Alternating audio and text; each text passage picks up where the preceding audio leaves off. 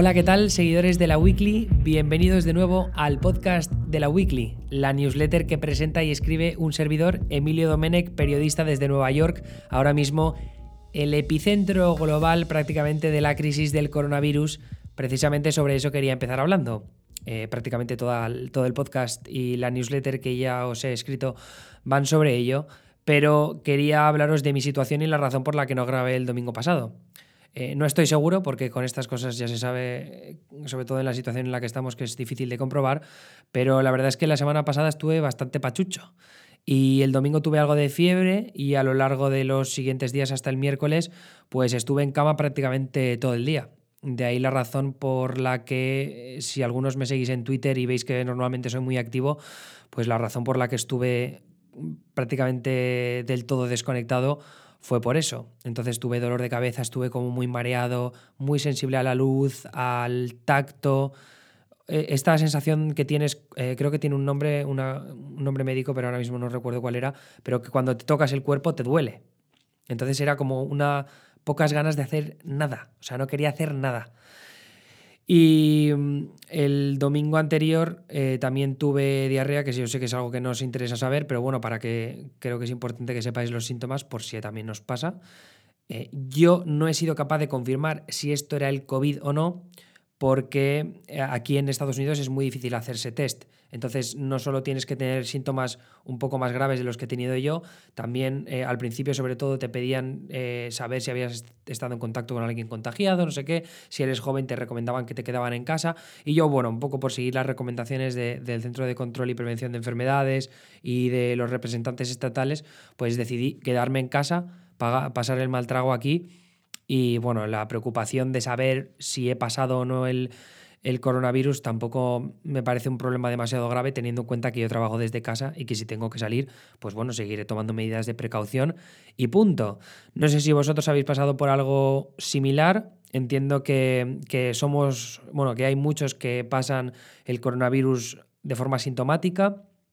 En mi caso, bueno, unos síntomas un poco leves, pero la verdad es que ya estoy perfectamente.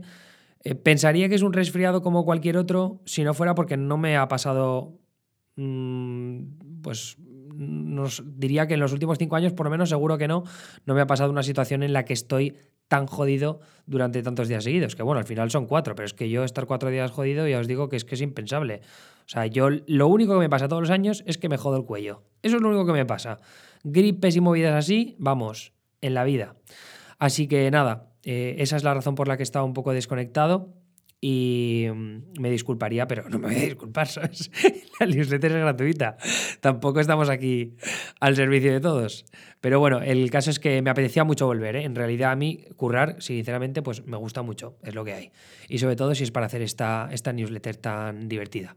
Eh, entonces, ¿de qué es lo que hablo hoy? Hoy de lo que hablo es de esta diferencia que hay a la hora de gobernar por parte del gobierno federal, que evidentemente está eh, liderado por Donald Trump en la Casa Blanca y sus agencias federales, ya sea ese Centro, Centro de Control y Prevención de Enfermedades, el CDC que mencionaba antes, luego también la FDA, que es la, eh, la Administración de Alimentos y Medicamentos, y luego el, la Administración de Gestión de Emergencias, el FIMA, que llaman aquí, que es el que se encarga, la, o sea, la administración que se encarga de distribuir material sanitario, de eh, poner recursos en según qué estados, según las emergencias que, con las que estén lidiando pues cada ciudad o cada estado. Y luego la otra parte que es importante de lo que de cómo se está gestionando la crisis, decía por un lado esa parte federal y luego están los estados y las localidades. Me interesan más los estados por los, porque son ellos los que ahora mismo están rivalizando más con Trump a la hora de... Bueno, esto, se divide también en dos apartados. Por un lado, están discutiendo con Trump porque dicen, ¿por qué no tomas medidas federales para decir a la gente que se quede en su puta casa? ¿no? Que sería una orden federal de quedarse en casa, que esto eh, es un poco peliagudo el tema de qué orden ejecutiva podría hacer Trump exactamente, cómo la podría aplicar, cuál sería el proceso legal para llevarla a cabo. Entonces, eh, yo creo que por esa responsabilidad Trump ha preferido dejarle eh, esa, e, esa tarea a los estados y que sean los estados los que decidan qué hacer con las órdenes de quedarse en casa, ¿vale? E, ese es un problema. ¿Y qué es lo que está pasando? Pues que ahora mismo tienes nueve estados que todavía no han eh, ordenado a la gente que se quede en su casa, al menos no de manera formal. Entonces tienes estados como South Dakota, North Dakota, Iowa, em, eh, Nebraska, que todavía no han hecho órdenes estatales para que la gente se quede en su casa. Eh, y esto lo que, lo que ha provocado es que haya bastante tensión porque dicen, vamos a ver, si es que el virus no conoce de ideologías, ni de religión, ni de género, ni de mm, color de piel.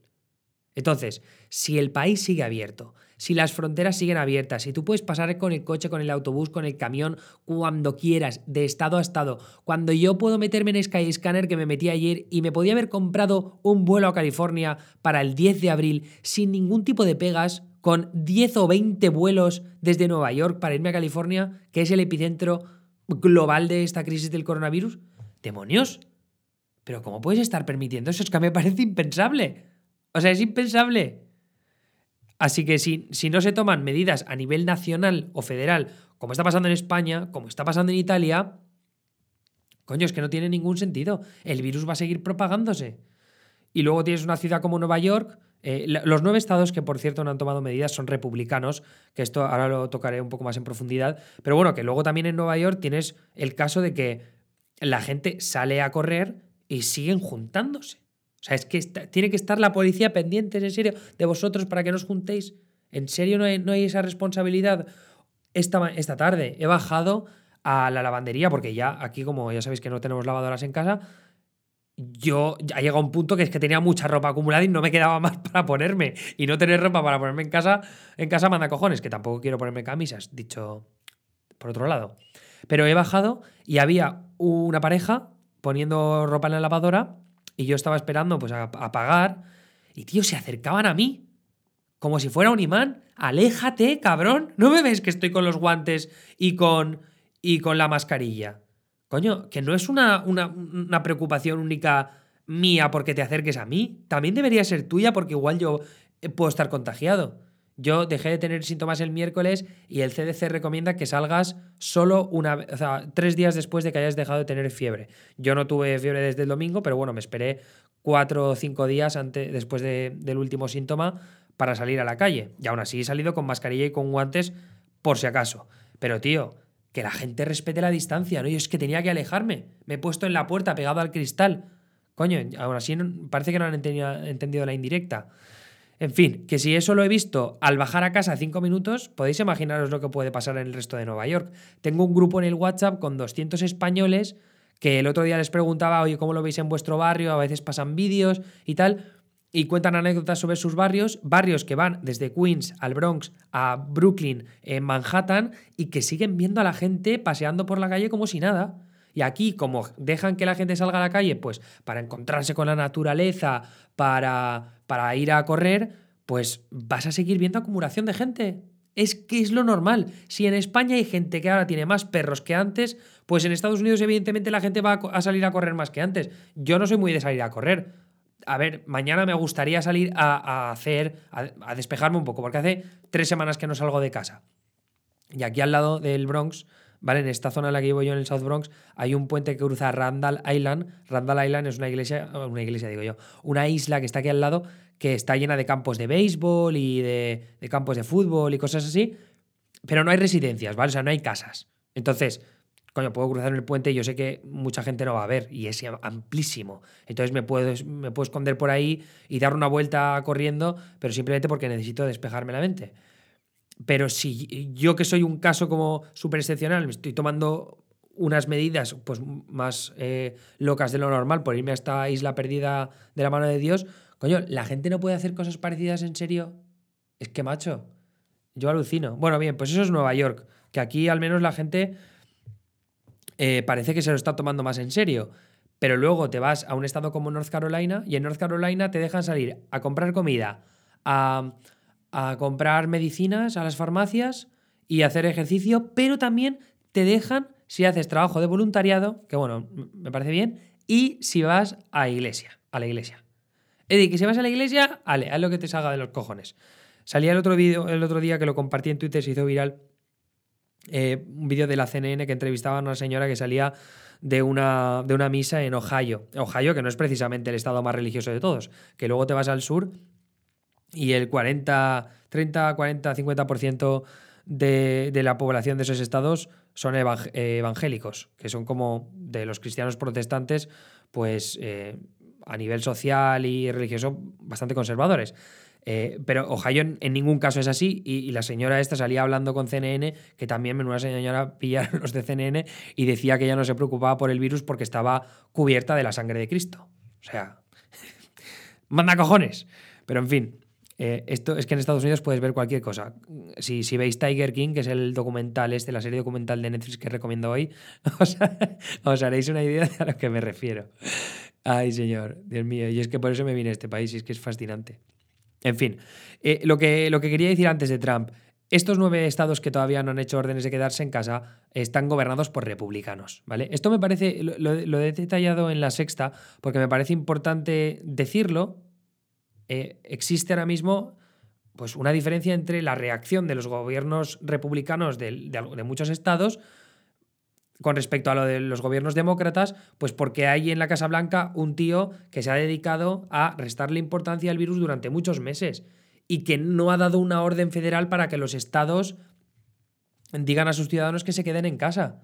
Entonces, pues al final esto lo que ha implicado es que ha, habido gobernadores que dicen, bueno, vamos a ser fieles al máximo a Trump porque nuestros ciudadanos al fin y al cabo son fieles seguidores de Trump y también se fían de él, entonces, ¿para qué vamos a llevarle a la contraria a Trump?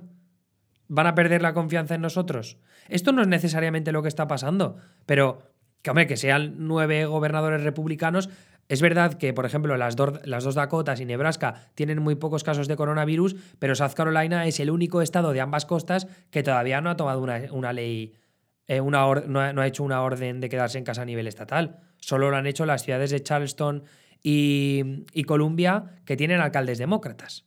Es que vamos, no me jodas, macho, ¿qué está pasando, tío? Bueno, bien, ese es un problema, ¿vale? Lo del quedarse en casa cuando se sabe que el distanciamiento social está ayudando a aplanar la curva en varios países. Se ha visto en Italia, se ha visto, se está, parece que se está empezando a ver en España y se está viendo en estados como California y como Washington, gobernados por demócratas, por cierto, Gavin Newsom en el primero y Jay Inslee en el segundo. Eh, también se ha visto en Kentucky, Kentucky, ganó un gobernador demócrata en 2018, Andy Beshear, que están aplaudiéndole a saco. De hecho, eh, se ha convertido prácticamente en un meme y es como el daddy ¿no? de, las, de las mujeres y de los gays del Estado, porque dicen que se ha convertido como en esta figura paternal sexy, porque, porque ha dado órdenes así como muy directas a seguir y, la gente le está eh, o sea, le está haciendo caso, obedeciendo ya, me estoy yendo aquí yo a las autocracias, pero le están haciendo caso y el Estado, si tú ves el mapa del New York Times, de los estados que hay alrededor de Kentucky, salvo West Virginia, que es un estado muy rural y tal, y han tenido más suerte con los casos de coronavirus, y, quizás estén haciendo muchos menos test, porque West Virginia es un estado muy pobre también, pero quiere decir que, Kentucky, comparado con Tennessee o con la, Virginia normal, está teniendo muy pocos casos gracias a la reacción eh, temprana de su gobernador demócrata, Andy Beshear. Así que eso te puede dar una idea aproximada de, de los ejecutivos, o sea, las ejecutivas que lo están haciendo bien. Eh, pero, por ejemplo, volviendo a Andy Beshear, el tipo se quejaba el otro día de que ahora mismo están compitiendo con el, con el gobierno federal para comprar equipo de protección individual. Lo que llamáis en España los EPIs, eh, aquí en Estados Unidos se llaman PPE, PPE, PPEs, que es, pues eso, máscaras, guantes y este tipo de cosas para protegerse, para que el personal sanitario se proteja del contagio cuando estén en los hospitales de primera línea. Entonces, ¿qué es lo que está pasando? Lo explicaba Andrew Cuomo bastante bien en un vídeo que, por cierto, os he puesto en la newsletter. Que dices que esto parece eBay, estamos 50 estados en una subasta compitiendo entre nosotros para ver, pues, si le compro eh, mascarillas a esta compañía de Massachusetts, luego si le compro eh, estos guantes o estas batas a esta empresa china y estoy compitiendo con California y con no sé qué, pero luego también estoy compitiendo con el gobierno federal, con FIMA que es la, administración esta de gestión de emergencias. O sea, está compitiendo el gobierno federal con sus propios estados y subiendo el precio del material sanitario que necesitan. ¿Son tontos o qué les pasa? Esto es que además es el ejemplo perfecto de lo que pasa con el sistema sanitario en Estados Unidos. Es que es igual, es igual, porque tienes a un montón de aseguradoras privadas, ¿no? El libre mercado, que, bueno, yo soy, yo, yo soy liberal en muchos aspectos, ¿no? Pero parece que en la sanidad esa es un tema que está destinado a fracasar. Entonces, ¿qué es lo que pasa? Que tienes un sistema privado de aseguradoras médicas compitiendo entre sí, hospitales, tanto eh, con ánimo de lucro, sin ánimo de lucro, compitiendo entre sí por material, por medicamentos y no sé qué, y como no hay un ente único que está negociando el precio, ¿vale? Lo que pasa es que los medicamentos en Estados Unidos valen una pasta y luego en España no valen el mismo dinero. Hay gente que se va a Canadá y que se va a México a comprar medicamentos porque salen mucho más baratos. O sea, yo hablaba con una, con una chica que trabaja en una empresa europea bastante grande farmacéutica y ella me decía que es que le vendían más a Estados Unidos porque le salía más rentable, porque Estados Unidos pagaba más. Coño, pues claro que pagan más. Si tienen mucha más gente, muchas más empresas dividiéndose pagando pasta. Pues aquí está pasando lo mismo con el, con el material sanitario. Porque al final están, están debatiendo, discutiendo o subastando con más estados, hay más estados compitiendo por ese material y entonces al final los precios van subiendo. Como una subasta de eBay, igual. Eh, ¿Qué es lo que están pidiendo los gobernadores? Están pidiendo, por un lado, que el gobierno federal como decía como que compren ellos todo el material y luego lo repartan según las necesidades de cada estado, viendo que Nueva York ahora es el punto uno de los puntos más críticos, el epicentro de la crisis, luego también Nueva Jersey, que está cerca de Nueva York y se está, están llegando allí muchos casos, con Erika, luego tienes Luisiana, que a raíz del Mardi Gras, que es este festival así carnavalesco eh, que tuvieron el pasado febrero, pues parece que ha sido un epicentro también, un brote importante, o luego me parece que, bueno, estados como Michigan, coño, pues dales a ellos el material sanitario y luego cuando, cuando ya hayan usado los respiradores o los ventiladores, aquí los llaman ventilators, los respiradores, esos que ayudan a, la gente a respirar y a aliviar los pulmones, pues una vez los hayan usado, ya los repartes a, otros estados conforme la curva de, aquellos lugares se vaya agravando. ¿No? Porque en estos momentos estás viendo que Nueva York está sufriendo el, peor momento de, su curva y va a ser así a lo largo de los próximos 10 días, pero hay otros estados, por ejemplo, yo que sé, Alabama, que ahora mismo están como una o dos semanas por detrás. Entonces, dale primero los, respiradores a unos y luego ya los pasarás al resto de estados. Eso que decía Andrew Cuomo, que los estados nos den ahora eh, personal sanitario, que nos den médicos, enfermeros, cuidadores, lo que sea, para poder lidiar con esta crisis en lo que es el epicentro y luego ya os ayudaremos a vosotros. Él lo comparaba pues con, con el incendio que tiene un vecino y tú le dejas la manguera para que apague el fuego. No le vas a pedir dinero por la manguera. ¿Sabes? No te va, no vas a ser reticente a dejársela porque ese fuego luego te puede acabar afectando a ti. Entonces, tú le dejas a, esto, eh, la manguera porque el fuego ha empezado en Nueva York y luego ella te dará la manguera, te la devolverá cuando haya terminado de apagar su fuego, porque eso habrá evitado que llegue el fuego a tu, a tu casa. Y si ha llegado un poco, vas a recuperar la manguera tarde o temprano, pues porque, porque te la va a devolver, coño, o porque empieza en tu casa y vas a terminar de apagar el fuego que quede por aquí, los restos. ¿Tiene sentido? No sé, a mí cuando lo he explicado cómo tenía bastante sentido, yo me explico quizá un poco peor que, que el gobernador de Nueva York. En fin, vale, pues eso era lo de, lo de competir entre ellos. Y luego lo otro que decía el gobernador Jay Inslee de Washington es, Trump, si has invocado la Defense Production Act, que te permite pedirle a, la empresa, a las empresas privadas que produzcan material sanitario de primera necesidad, que produzcan respiradores, coño, úsalo, úsalo. O sea, salía el otro día un artículo en el New York Times que la administración de Trump ha usado esa Defense Production Act en multitud de ocasiones desde que empezó la presidencia de Trump sobre todo para, en términos militares. Coño, vuelve a usarlo para, para hacer ventiladores. Ventiladores o respiradores, como coño se llamen. Pero, pero lo que no puede ser es que te estés esperando a que la empresa privada lo haga por ti y ahora me, están diciendo que General Motors y la Ford, que se han comprometido a hacer eh, respiradores, Tesla también, no pueden hacer los respiradores de un día para otro. Pues claro que no pueden. Y ahora parece que van a tardar mucho más de lo esperado, varias semanas más de lo esperado.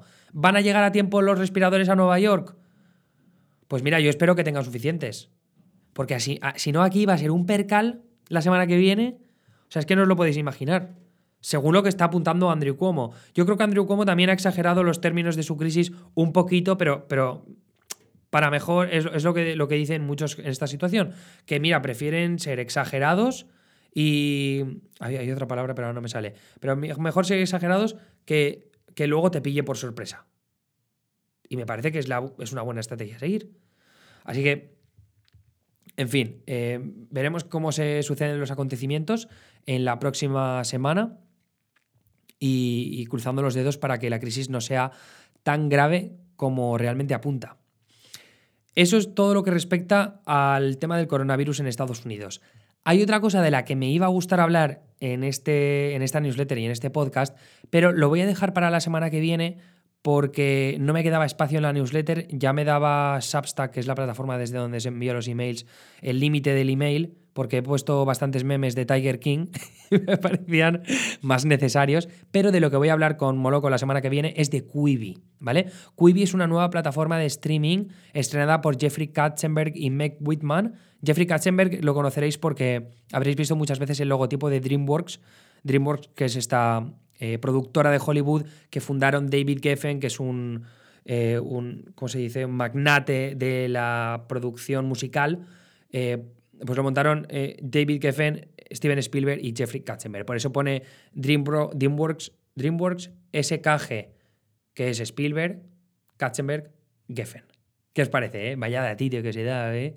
En fin, luego Katzenberg se quedó con DreamWorks Animation, que es pues, la productora que ha hecho películas como eh, Cómo a tu dragón. Maravillosa, Cómo entrenar a tu dragón. Entonces ahora se ha pasado a hacer esta plataforma de streaming que es, es específica para móviles. Entonces la he estado probando porque la han estrenado hoy, lunes, ¿vale? Y la verdad es que me ha molado mucho el tema, el apartado tecnológico. ¿Por qué?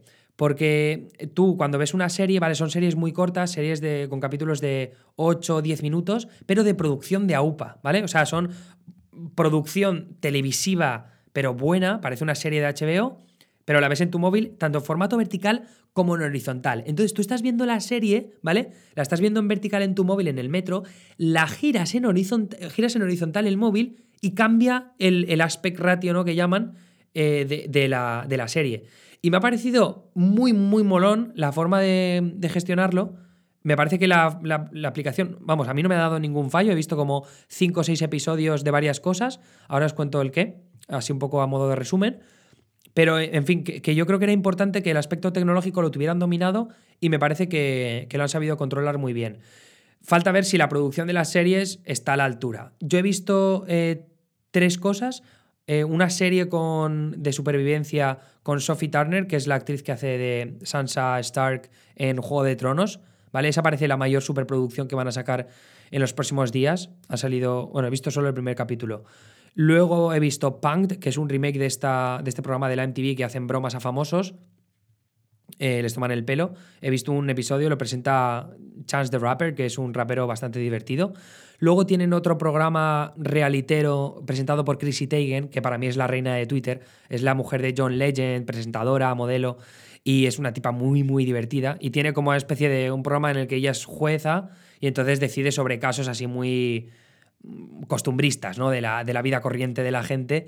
Y el primer capítulo la verdad es que no me ha hecho demasiada gracia, voy a ser sincero, pero creo que ella tiene mucho carisma y que seguro que habrá oportunidades de sobra para que se luzca, así que ya os mantendré informados eh, con respecto a ese programa, pero lo que me interesa de verdad y que es una gran putada para ellos es que Quibi tiene una parte muy centrada en la actualidad. Por ejemplo, tienen un programa de actualidad eh, global de BBC. Tienen otro programa de actualidad con la NBC. Eh, NBC, por ejemplo, también está produciendo varios shows. Uno de lo que haya pasado en el día anterior en los programas de Late Night. Otro programa de lo que haya pasado en la actualidad de Celebrities. Eh, otro programa me parece también hace resúmenes de lo que haya pasado en el mundo de la comedia, pues stand-ups y cosas así. ¿Qué es lo que pasa? Que como estamos en plena crisis del coronavirus, pues eh, todos esos programas se tienen que hacer desde casa. Hombre, una producción como la de BBC no deberían tener problema para hacer un programa en estudio, ¿no? Eh, pero lo que pasa con otras productoras es que no tienen esos recursos, entonces están inventándose movidas, están sacando su lado más emprendedor. Por ejemplo, salía que un tipo va a empezar a presentar el programa desde su garaje hasta que puedan arreglarlo.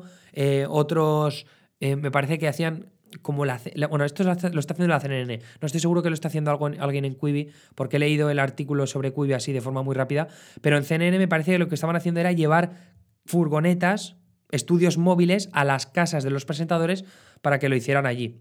Así que eh, es, una forma de adaptarse a esta nueva situación. Entonces, es una putada para Quibi porque mucho de su contenido estaba pensado en esa parte de actualidad, pero hay mucha gente que no puede estar en sus estudios originales donde se suponía que iban a grabar esos programas. Y tampoco pueden contar con mucha gente por esta idea de que no se puede juntar, eh, no se pueden juntar demasiadas personas en un mismo espacio para evitar el contagio. Así que fascinante yo creo que va a ser eh, los las próximas semanas en lo que respecta a Quibi. Hay tres meses de prueba gratuita de la plataforma. Después va a costar entre 5 y 8 dólares tanto si, eh, al mes. Esto es si quieres publicidad o si no la quieres.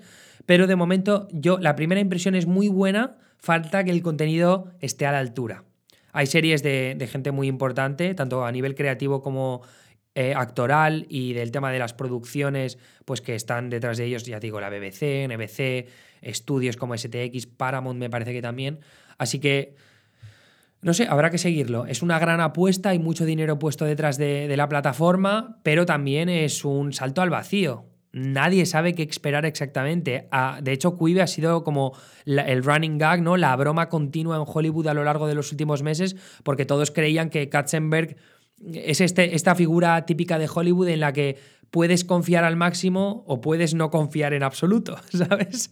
Así que eh, nadie se apuesta del todo, o sea, nadie se arriesga del todo a apostar en contra de Jeffrey Katzenberg, pero nadie confía tampoco mucho en que Quibi vaya a ser la gran respuesta a, crear contenido móvil así en, breves espacios de tiempo y que cueste tanto dinero, porque son capítulos, episodios y series que cuestan eh, bastante a nivel de producción.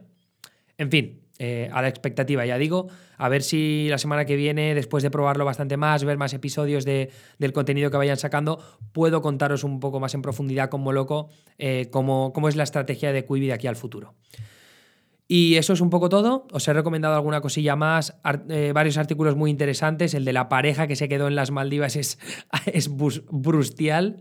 Y, y, también el tema del Zoom, que es el programa este, la plataforma para videoconferencias que se ha hecho tan, eh, relevante para, varias, para muchísimas empresas a lo largo de las últimas semanas, pues el hecho de, que se esté produciendo este zoom bombing me parece muy interesante.